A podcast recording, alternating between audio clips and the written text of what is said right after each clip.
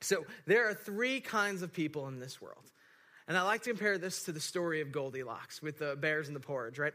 The first group of people are the kind of people that re- listen to Christmas music year round. Now, I am so not okay with that. I feel like that is cheating like on my wife bad. Like I don't know. I feel like I'm cheating on the time of year. I feel like I'm not giving Christmas its real due when I listen to it in the middle of the summer. It just feels really wrong to me. And you know, we actually know someone that does that year round. That's my buddy Doug. He listens to Christmas music year round. It's the middle of January. and You can hear him and his kids bump into that Christmas music all year round. And that, that makes me crazy. And to me, that's kind of like the bowl of porridge that was just too warm. And I'm not about that. The next group is actually my sister in law, Jamie, falls in this group. She is the kind of person that only likes to listen to Christmas music like the week before. That's it. That's all you can do. Me and Jess were talking about Christmas music, and she's like, this is just too early. And it's like a couple weeks after Thanksgiving now. Like, come on.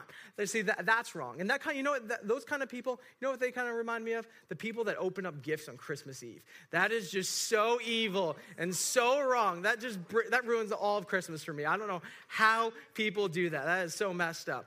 And that bowl is kind of like the bowl of porridge that was just way too cold. And then there's just that bowl of porridge that is just right. And this is what I live by and what I do. And this is just works for me. I love to listen to Christmas music the day after Thanksgiving. Like that is perfect me. If you start it right there, that's it. How many of you guys, you would say that's you tonight? Let me see some hands now. Oh, most of you guys. All right. So we're all there. You like to listen to it right after Thanksgiving. I mean, me and Jess, we, our tradition now is our one year tradition. We put the tree every year up after Thanksgiving. That's going to be our deal. And that's when the Christmas music starts. But there's nothing like Christmas music to get you into the Christmas spirit. And tonight, I asked the band to do that song for us for a reason.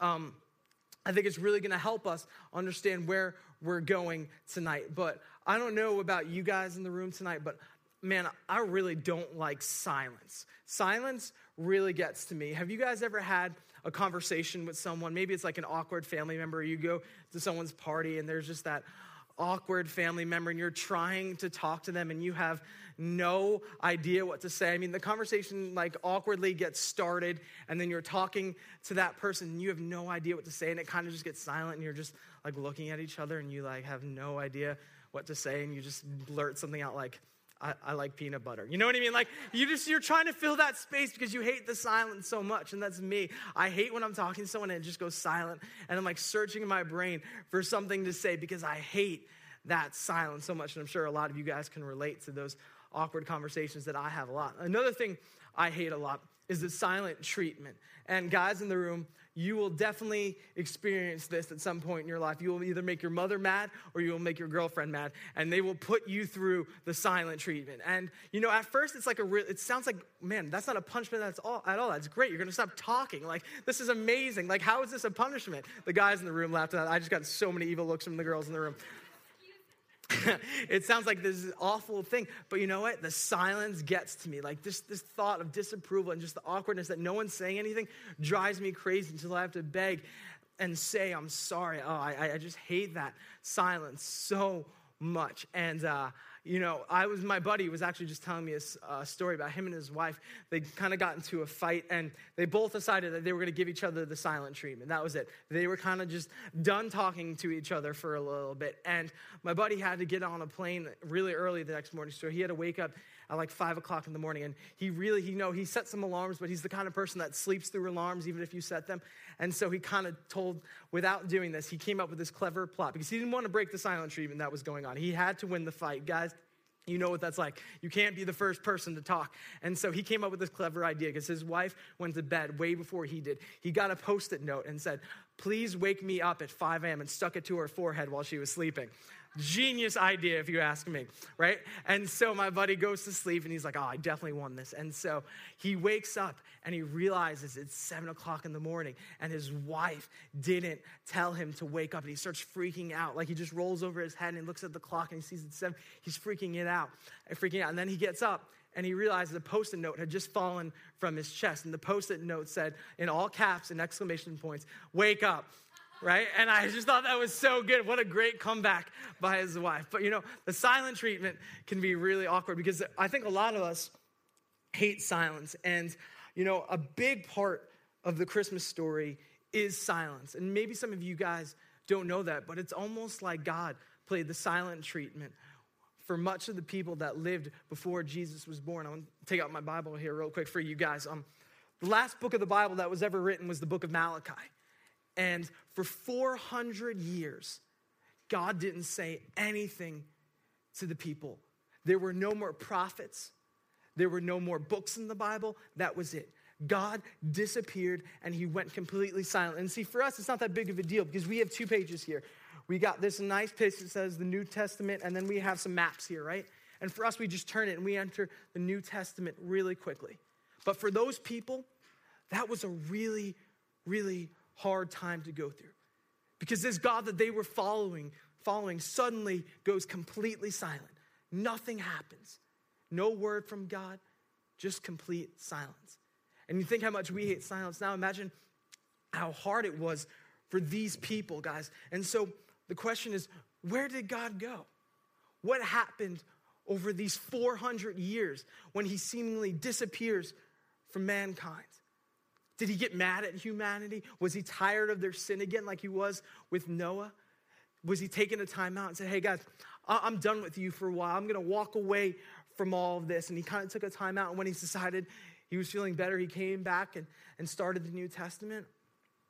We're going to look in tonight. And guys, this is so important for us because just like these people went through that time of silence for 400 years, God is so often silent in our lives. So many of us in this room tonight know what it's like for God to be completely silent. I'm sure some of you guys are in the middle of that season right now tonight. You've been praying for something, and it just seems like your prayers are bouncing off the walls. It seems like God isn't listening at all. He's gone silent. He's gone missing. Maybe there's something in your life that's going on that's so big and so heavy, it's, it's just driving you nuts tonight, and you need an answer. And you've done the game that so many of us play. We say, God, if you're real, can you just speak to me right now? Can you just give me a sign right now? And while you were out there waiting, nothing. Not one sign. And you waited for hours, maybe. Maybe you've been praying for a really long time. But God is seemingly silent in those times. I'm sure that's something we all can relate to in our lives. And that's a really hard thing to go through, guys. And see, when God's silent, we, draw two conclusions. We all come to this all the time that God doesn't care about us. It feels like He's answering everyone else's prayers but mine. If God would just listen to me for a little bit, then He, I, he would prove to me that He really cares about me. I think a lot of us feel like that tonight that maybe God just doesn't care about us too much, that He cares about everyone else so much more than us tonight. And we're just here by ourselves. And He's not really that much of a loving God. And the second conclusion a lot of us draw to, or a lot of people come to ultimately, is that there is no God. Because if God really loved me and He was really a loving God, He wouldn't let me go through this time of silence. He would say something, He would give me a sign, He would speak to me. Guys, I think over those 400 years that there were a lot of people who walked away from the faith because they were looking for something and they were waiting. You know, it was so much harder for these people too, is because they were promised something. They were waiting for the Messiah, a lot of them. And there was just no answer. So I'm sure some of you guys feel like that tonight. If God doesn't answer me soon, then he must not be real. And I'm just giving up and I'm walking out on this. And uh, guys, this is so important because during these times, we try to take things into our own hands, don't we? When there's seemingly silence. And so many of us drift away, guys. And people, the Bible is full of stories of when God was silent and people chose to walk away because of the silence. Guys, but if we would trust God, on now on the flip side of this, there's some people that walk away, but on the flip side of this, if you're willing to trust God and walk through the silence tonight, these are the moments that God grows us up. These are the moments when He makes our faith so real to us. Guys, it's in the moments when God feels most silent and distant that He's most there with us. And so many of us need to hear that tonight. And so this is just so important for us because all of us are going to walk through these times of silence in our lives, guys. and it's so important. And, and, and that's what really the Christmas story has to say to so many of us tonight. I, I love the Christmas story so much because it's not this fairy tale story. It's not like you read in the books. This is a real life story. Last year, we talked about the uncertainty of Christmas, about all the hard things that happened throughout the journey, that it wasn't this fairy tale ending. And this year, guys, we're going to learn that there was a lot of silence and there were a lot of hard times leading up to the Christmas time for so many people, up to the first Christmas. And it's so important that we see that because it's hope for you and God, for you and I tonight. And so what I want to do is actually start in, in, the book of Malachi tonight. And before we even get to the verses on the screen, I want to tell you one of the overall stories of the book of Malachi. He starts off right in verse one. And, and I think God really wanted this to be clear to the people. He wanted them to know that I love you. And he says, Look, I'm going to go silent for a little bit, but I want you to know that I have loved you. And see, the way he says I love you, it wasn't just for the people right then in that moment. He meant, I have loved you, I will love you, and I will continue to love you. And see, that is so important for us to know tonight. Some of you guys that are, that are feeling the silence tonight, some of you guys that are going through that tonight, God would say to you that I have loved you when I created you. I love you right where you are tonight, waiting in the silence, and I will love you in the future. I'm never going to abandon or forsaken you. And then this is what happens. We jump to these verses, and these are the last verses ever written in the book of Malachi, right before God goes completely silent.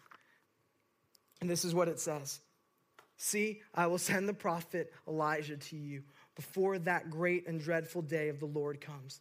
He will turn the hearts of the parents to their children and the hearts of the children to their parents, or else I will come and strike the land with total destruction. Bam. Book closes, silence for 400 years. You think that maybe God would give us something to hold on to.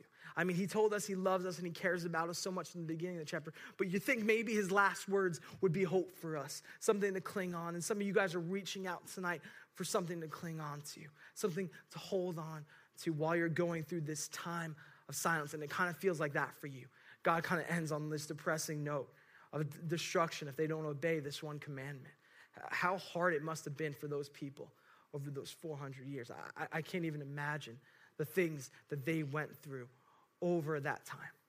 And so let's go back to that question Where did God go for all this time? Why does he seemingly go completely silent?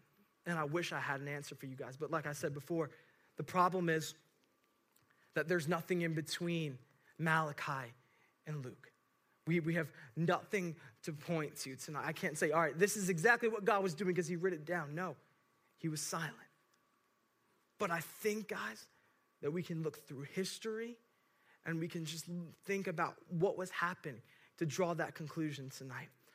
Have you guys ever been to, to a play before? Um, I'm not a really big fan of plays, they're kind of boring, but I, uh, me and Jess had broken up for a period in our lives. And, and this was a hard time in my life. And so, you know, God was separating us for a little bit, and He was working on both of us. And uh, I was began, began time that we were getting back together, and uh, I was really trying to woo her again and win her back over. And so I got tickets to go see The Lion King on Broadway, right? Guys, this is the worst decision of my life. I wish I could have done something else. Lion, oh my gosh. But that's not, that's besides the point. Let's get to the heart of it. we're at the Lion King, right? And uh, it, it, it's just, just singing and dancing, my two least favorite things in the whole world. And they're just going at it. And Jess is just in awe. She's loving every second. And I'm pretending like I'm loving it and uh, it's going on and on. And then, you know, Act One ends, right? And when Act One is over, everyone, they make everyone go out. And it's kind of like intermission right now. And you go out and you buy your candy, or you buy your popcorn, you buy your soda, you get some cotton candy, some stuff like that. I'm sure you guys have been to plays like that. And then you come back in. And when you come back in, the stage looks completely different than how it did in Act One. And guys, here's what I believe is that God was taking a little bit of intermission for the story that he was unfolding.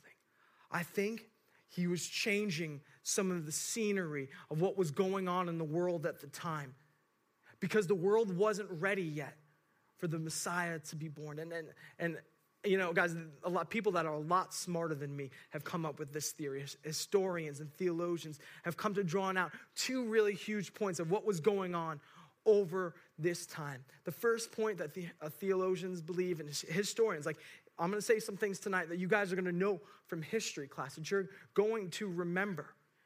Um, the first thing that was happening over these 400 years is there was a common language being birthed right now in, in, in this world.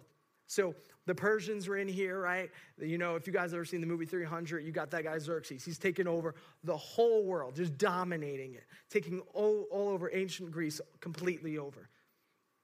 Different languages spread out, just chaos, complete chaos. And then this guy named Alexander the Great was born. Some of you guys, I'm sure, know his name, Alexander the Great. He was believed to be one of the greatest um, wars strategic people ever. I said that wrong, but that's okay. One of the greatest strategic person to ever live on the earth, right? And he takes over all of the modern world. And Alex the Great comes to this decision that he wants all of his um, kingdoms that he was ruling to speak under one common language. One common language. And so this is what's happening over the world in this time. Now, I don't know about you guys, but I think that's a big part of what needed to happen in the world before Jesus was born. There needed to be one common language so when they were talking about this, all kinds of people would understand it and it would make sense to them. So that is so important that this common language that was going on was being birthed at this time. The second thing was a thing called Pax Romana. I'm sure some of you guys have heard this in history. When I was reading this article, I man, I was like, man, I remember that. But what's happening is all peace now, because now Alexander the Great has died, and now the Rome is coming back into power again. And that they want this world kind of peace thing going on, that they want free travel to happen over this time. Because this was such an important thing that people, while they were, walking on the streets, couldn't just get jumped anymore, that there was peace. There weren't any more big wars happening in this area. It was a time of great peace in the land, right? Because this was another big thing that needed to happen over these 400 years when God is seemingly silent. Seemingly, he's abandoned us. Seemingly, he's let go and he doesn't care anymore. All these things are falling into place. The stage is being set prop by prop that needed to be there for the story to truly unfold. And, tonight, I'm just giving you guys two of the things that people believe were huge in order for this to unfold, for the Messiah to be born. These are just two of them tonight, guys. There are a ton more things that needed to happen and that did happen over these 400 years when God is seemingly silent. Huge things that needed to happen. And now here's what we're going to do.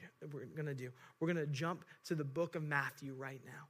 And we're going to turn those two pages and see what has happened 400 years after all of this has happened in the world. And so you guys can just look on the screens with me here. In Matthew chapter 1, verse 18, this is what it says. This is how the birth of Jesus the Messiah came about. His mother Mary was pledged to be married to Joseph. But before they came together, she was found to be pregnant through the Holy Spirit. Because Joseph, her husband, was faithful to the, the, law and yet did not want to expose her to the public disgrace, he had in mind to divorce her quietly. And so, so here's Joseph. And, and here's what we, we miss a lot of the times is that I think Joseph was walking through a really hard time right here. Just because I can tell by the way that the author, Matthew, is, is writing this. Here, here's Joseph. He's going, Look, I, I, got to divorce this girl. She's crazy. She thinks that the God came to her through the angel Gabriel and told her that she's going to have a baby. Like, obviously, she's cheated on me. Obviously, this can't be real. And so he's going to, he's a good guy, the Bible says. So he's just going to divorce her quietly. He's kind of just going to let her go, right? See, here's what I think is that Joseph had some silent nights, just like you and I had. I'm sure he was crying out a couple nights before we're going to read what we do. I'm sure he was crying out, God, if this really happened, can you give me a sign? Can you speak to me in this moment? Can I know that what Mary is saying is true? And I think Joseph was met with silence. And that's why he's come to the conclusion that he's going to divorce her and get rid of her. But let's see what happens for Joseph. Verse 20. But after he had considered this, an angel of the Lord appeared to him and in a dream and said, Joseph, son of David, do not be afraid to take Mary home as your wife, because what is conceived in her is from the Holy Spirit. She will give birth to a son, and you are to give him the name Jesus, because he will save his people from their sins. All this took place to fulfill what the Lord had said through the prophet The virgin will conceive and give birth to a son, and they will call him Emmanuel. God is with us. God is with us. And so this verse is so important to everything that we've been saying so far. And so Joseph gets his answer and he realizes that God is really behind it after the silence. And then one of the names of Jesus that we hear tonight is so important for us while we're walking through the silence in our life. God is with us in the good times, He's with us in the bad times. And guess He is with us in the silence. When we feel like He's not there, when we feel like He's abandoned us and let go, that's when God is most with us sometimes. And that's so important that after this 400 years, one of the first things the angel says to Joseph is God's silence is breaking over the whole world. He says, And I'm going to give you Jesus. And they'll call him Emmanuel. And his name literally means God is with you and among you now. And he will always be with you. And he will always walk among you. So important that we see that tonight, guys.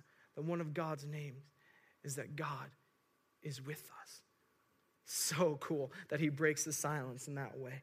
I think what God was doing is that he was showing a broken world that, you know what? I haven't left you over these 400 years. I was getting things ready. I was prepping the world for the birth of Messiah, and I've been with you all along. And now I'm giving you something. And what I'm giving you is hope to know that I'll never leave you, that I'm always with you, and I'll never forsake you.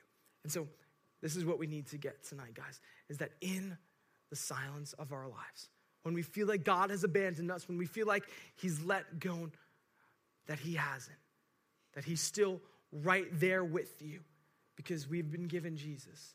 And His name means God is with us. So, in the silence, here's what I know there are things that are happening in the background of your life, just like what, what, was happening in the Christmas story. Things that you and I don't realize.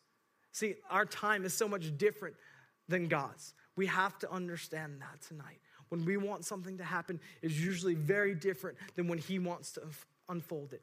But if you will trust Him in those times, the story will unfold better than what you can even imagine. He's setting up the stage for his grand entrance.